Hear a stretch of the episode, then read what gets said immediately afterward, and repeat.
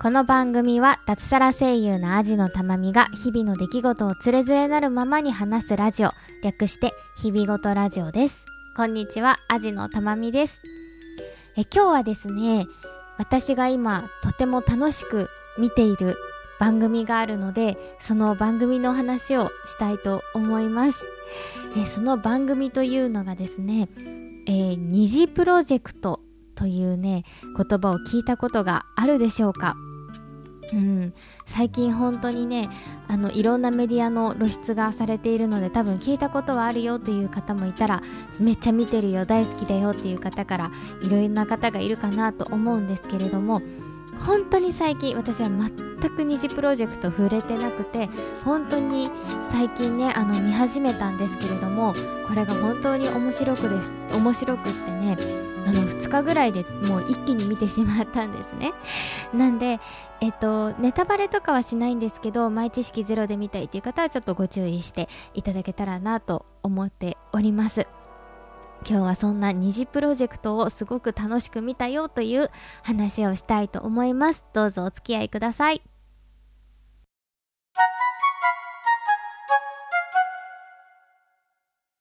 そもそもですね私オーディション番組がすごく好きなんですよ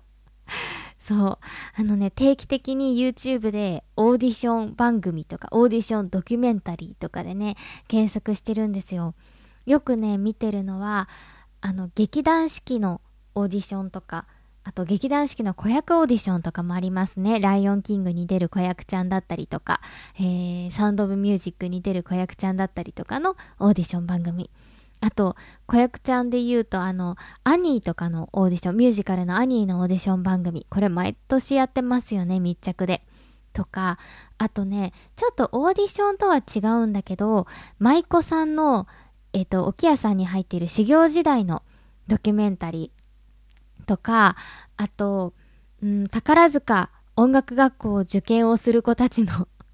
ドキュメンタリーとか、あとね、ポップティーンの 専属モデルオーディションの動画とかまで見ちゃったりとかしてね。あのね、そういう努力をしている女の子たちを見るのが好きなんですよ。うん、アイドル系で言うと、イコラブって、イコールラブっていうあの、サッシーが、あの、元 HKT の指原里乃さんがあの、プロデュースしている、アイドルグループのイコールラブというグループのドキュメンタリーも見たし、あれですね、えー、そのイコールラブに入ることが決まった子たちが、あの、すごい厳しいレッスンを受けて、えー、初めての舞台に立つみたいなドキュメンタリーでしたけど、あと、あの、ちょっとこれは違うかもしれないんですけど、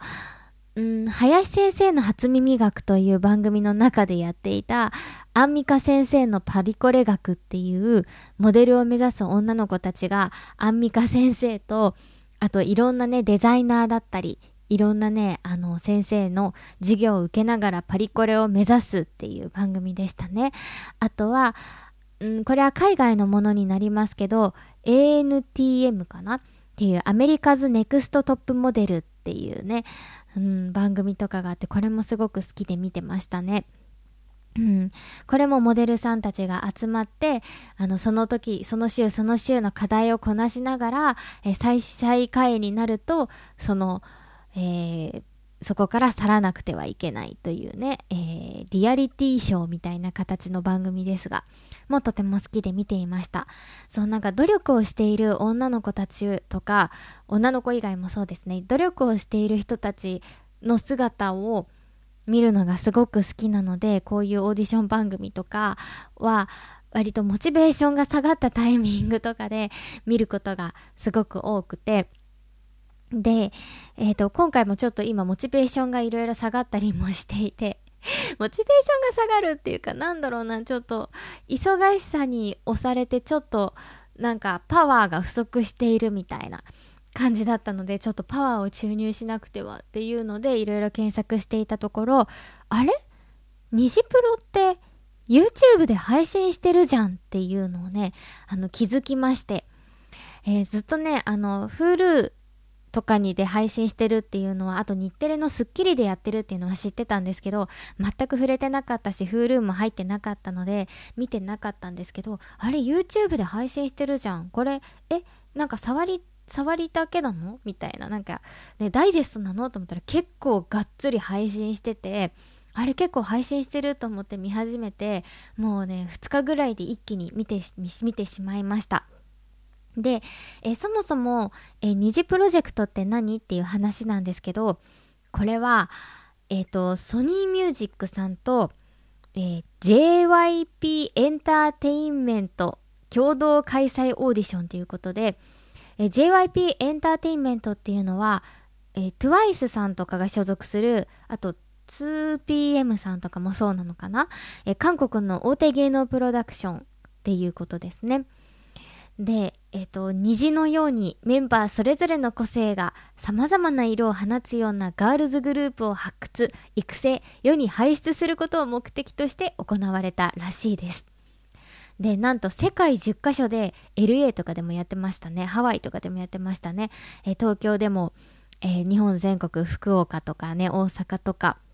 名古屋、仙台とかでいろいろやってましたね、え、北海道もやってましたね。沖縄もやってたかな。世界10カ所でオーディションが行われて、なんと1万人を超える応募があったらしいです。で、そんな地区予選で東京合宿、韓国合宿、そしてデビューメンバーが決定するという。で、この韓国合宿っていうのが、普通なんかそういうのって4日間とかじゃないですか。違うのも1年とかなの。うん、それがすごいなと思って。うん。っていうね、そういうね、あの、オーディションだったんですね。で、えっと、それを選ぶ人っていうのが、えー、その JYP エンターテインメントの社長さんなのかな？で、プロデューサーでもあり、歌手でもあり、ダンサーでもあるという、パク・ジニョンさんという韓国の方が、えー、女の子たちを、こう、選抜していくという番組です。いやね、規模がすごいんだよね。なんか日本のオーディション番組とか見るけど、さっきも言ったけど、その合宿ってほんとね、1週間、長くて1週間とかなんだけど、本当にその1年とか、1年っていう時間を、本当に時間とお金をかけて、その女の子たちを育てるっていうね、その本気度というか、その豊かな財源というか、もうね、あの、規模が違うなと思いましたね。で、あともう一個思ったのは、あの、わかんないです。その番組構成を多分韓国の方がやってるのかな。ちょっと日本の番組とはあの感じが違う編集だったりしたんで、多分韓国の方が作ってるのかなと思ったんですけど、なんでちょっとあの翻訳の問題かもしれないんですけど、あの、歌手っていう風に表現するんですよね。アイドルグループとかじゃなくて、歌手っていう風に全部表現するんですよ。なんでパク・ジニョンさんが女の子たちに、いや、歌手としてこうでなきゃいけないよ。歌手はこういうものなんだよっていうので、どうしてもそういう女の子たちがたくさん集まってるグループっていうと、どうしても私なんかはアイドルグループっていう見方をしちゃっていたんですけど、そうじゃないんだよね。歌手のガールズグループなんだよね。っていう風にね、言ってたのをね、がすごく印象的でした。で、だから歌手っていうだけあって、本当に基本的に歌いながら踊るんですよね。本当に歌ってんのすんごい激しく、しかもすんごい激しく踊りながら歌うんですよね。まずそこにね、ちょっとびっくりしちゃいましたよね。で、え、ー、と、そんな1万人の中から、こう選ばれていくわけなんですけど、最終人数は何人って決まってないんだけど、まず地区予選を勝ち抜いたのが26人かなで、26人で東京合宿をして、そこから半分ぐらいの人数になって韓国合宿をして、そしてデビューメンバーが決定するという流れでした。で、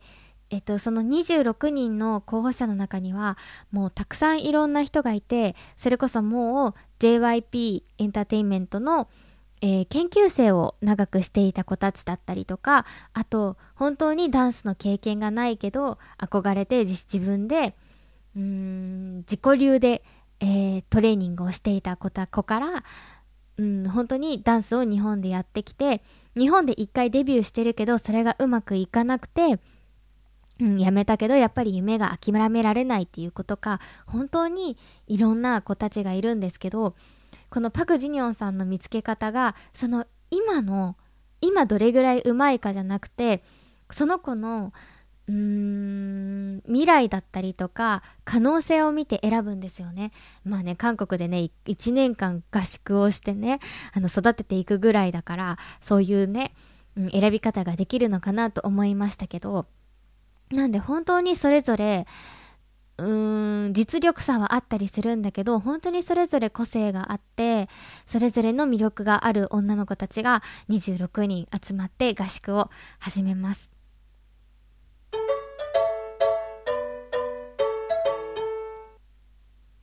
でこのパク・ジニョンさんが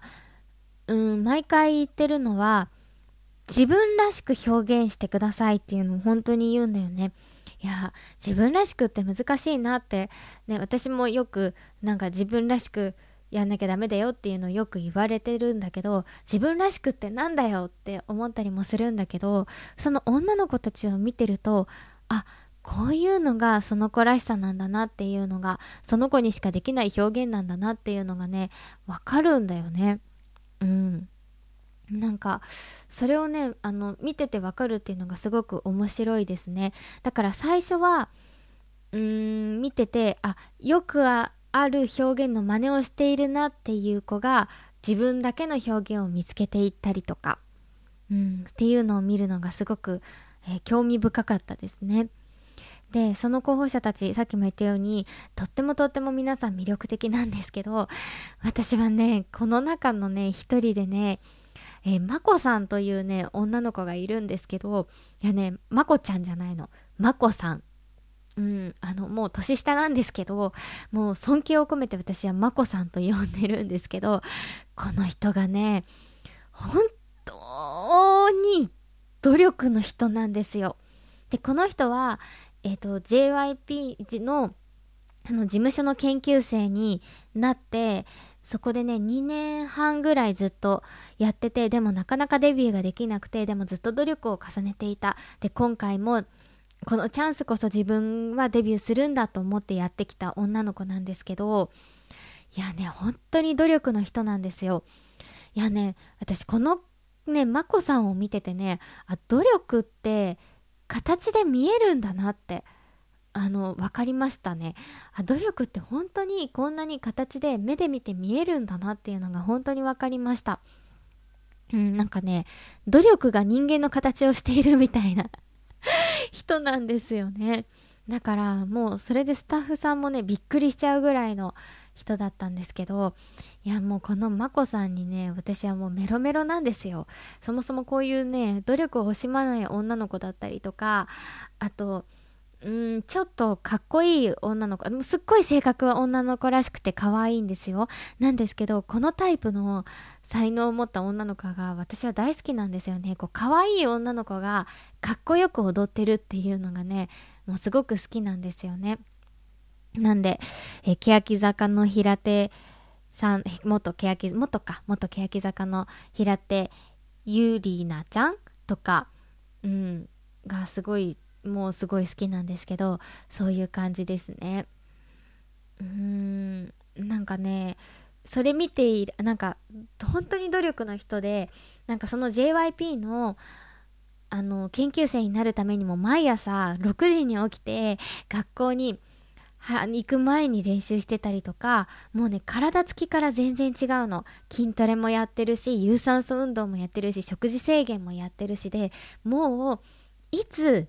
プロになってもいい体っていうのをもう常に作ってるしうんとねその日にやることっていうのを毎日こう書いてるんだよね。だからなんか反省点がなんかこう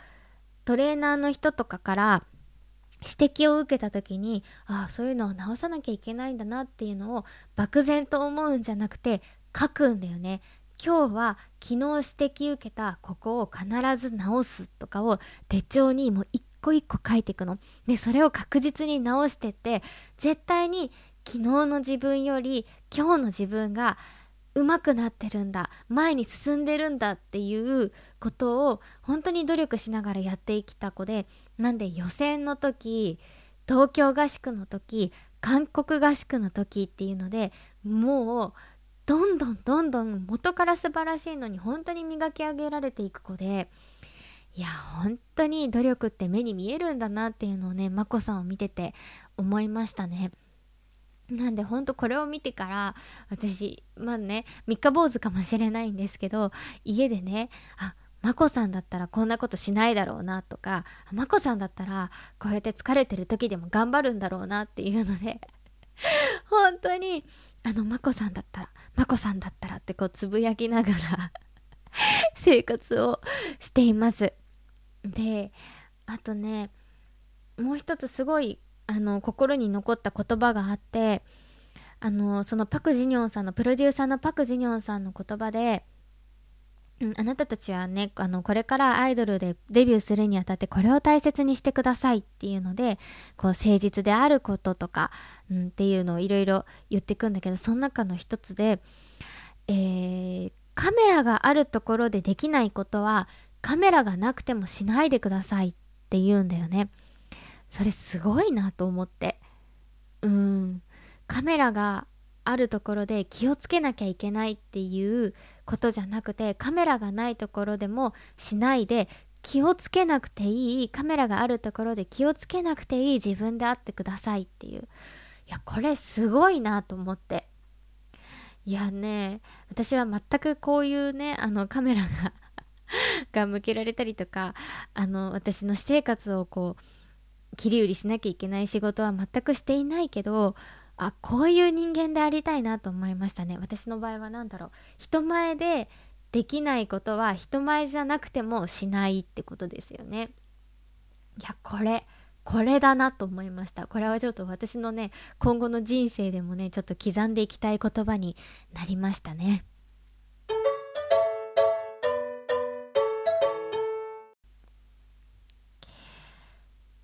あの本当に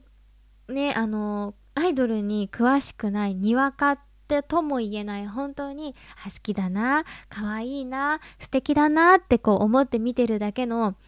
私が話すことなので本当に語弊があったら申し訳ないんですけどうーん日本の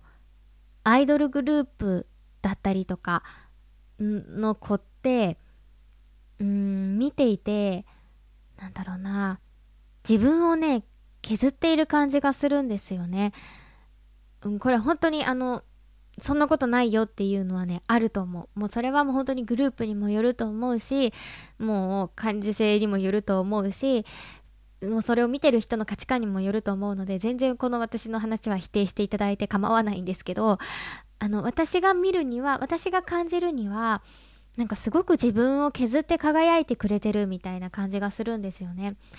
なんだろうあの日本昔話の鶴が鶴の恩返しで鶴が自分の羽で旗を折ってくれてるみたいななんかこう自分をすごく削って輝いてるみたいな感じがするんですよね見ていて。でそれが悪いとかは全く思わないんですけど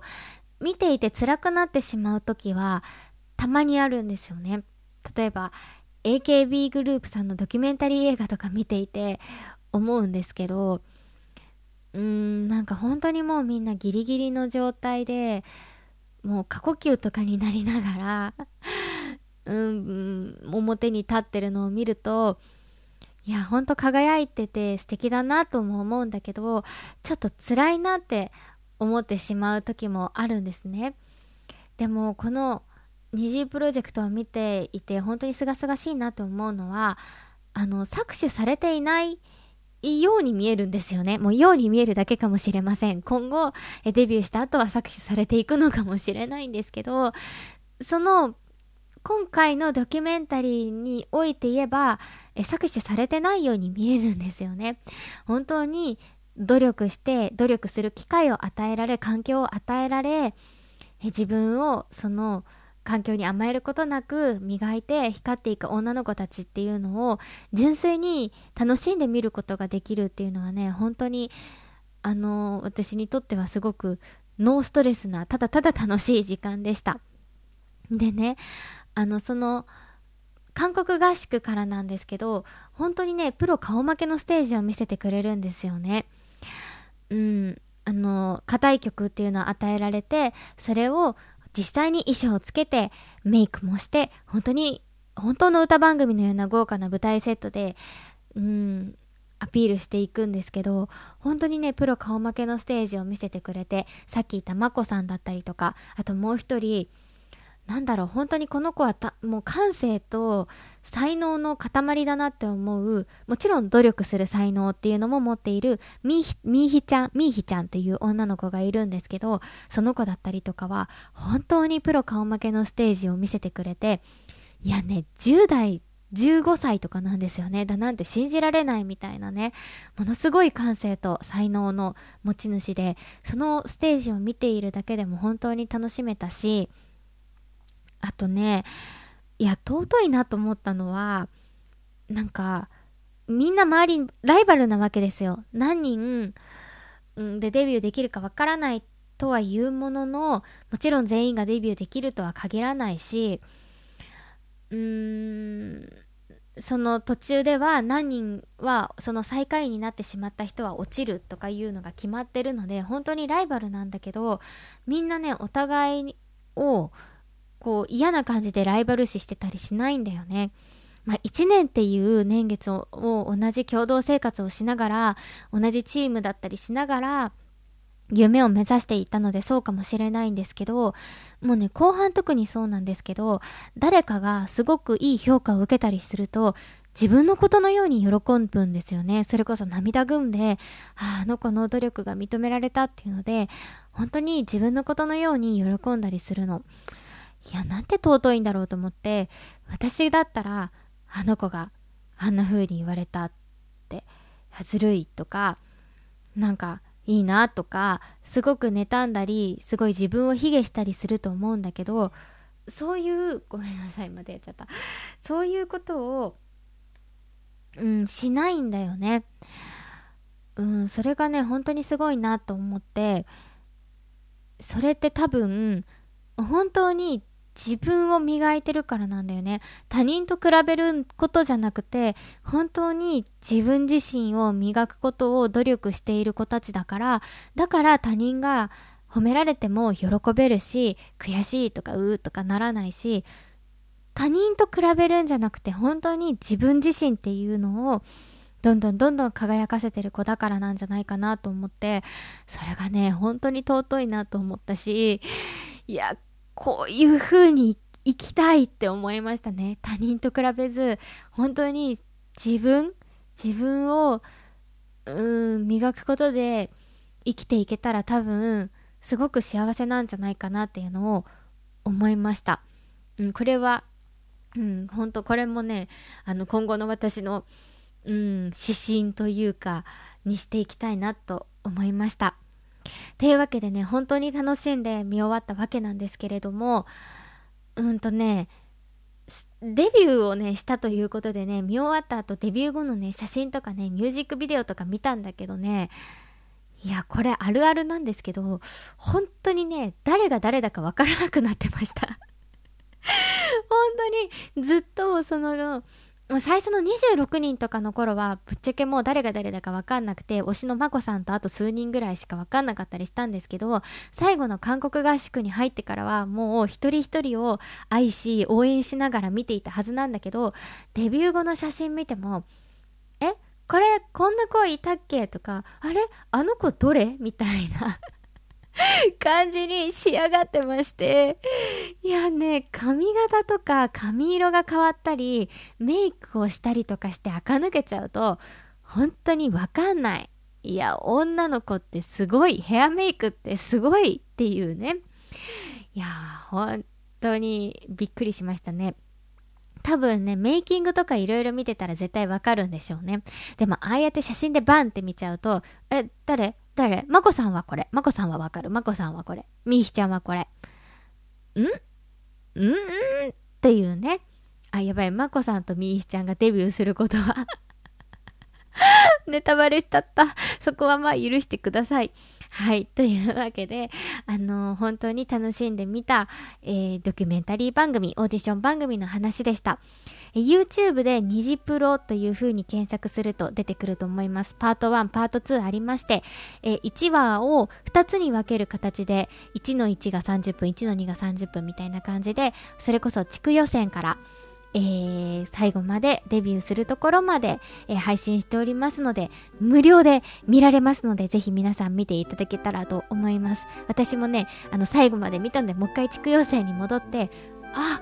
あの時のあの子最初こんな感じなんだったこんな感じだったんだっていうね新たな楽しみ方をしようと思って2週目を見ようと思っておりますので、えー、皆さんも一緒に楽しんでいけたらなと思っております。努力の塊まこさんの姿をぜひ見ていただけたらと思います。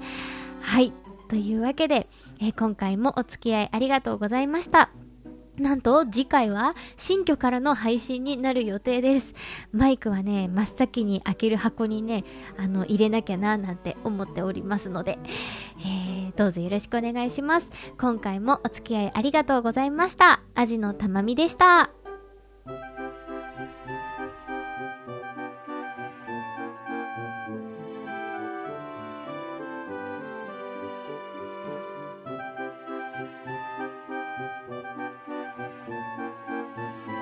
日々ごとラジオでは感想お便りを募集しています。宛先は日々ごとアットマーク gmail.com hibigoto アットマーク gmail.com またはブログのメールフォームからもどうぞ。ツイッターハッシュタグひらがな4文字で日々ごとでもお待ちしております。最後までお聞きいただきありがとうございました。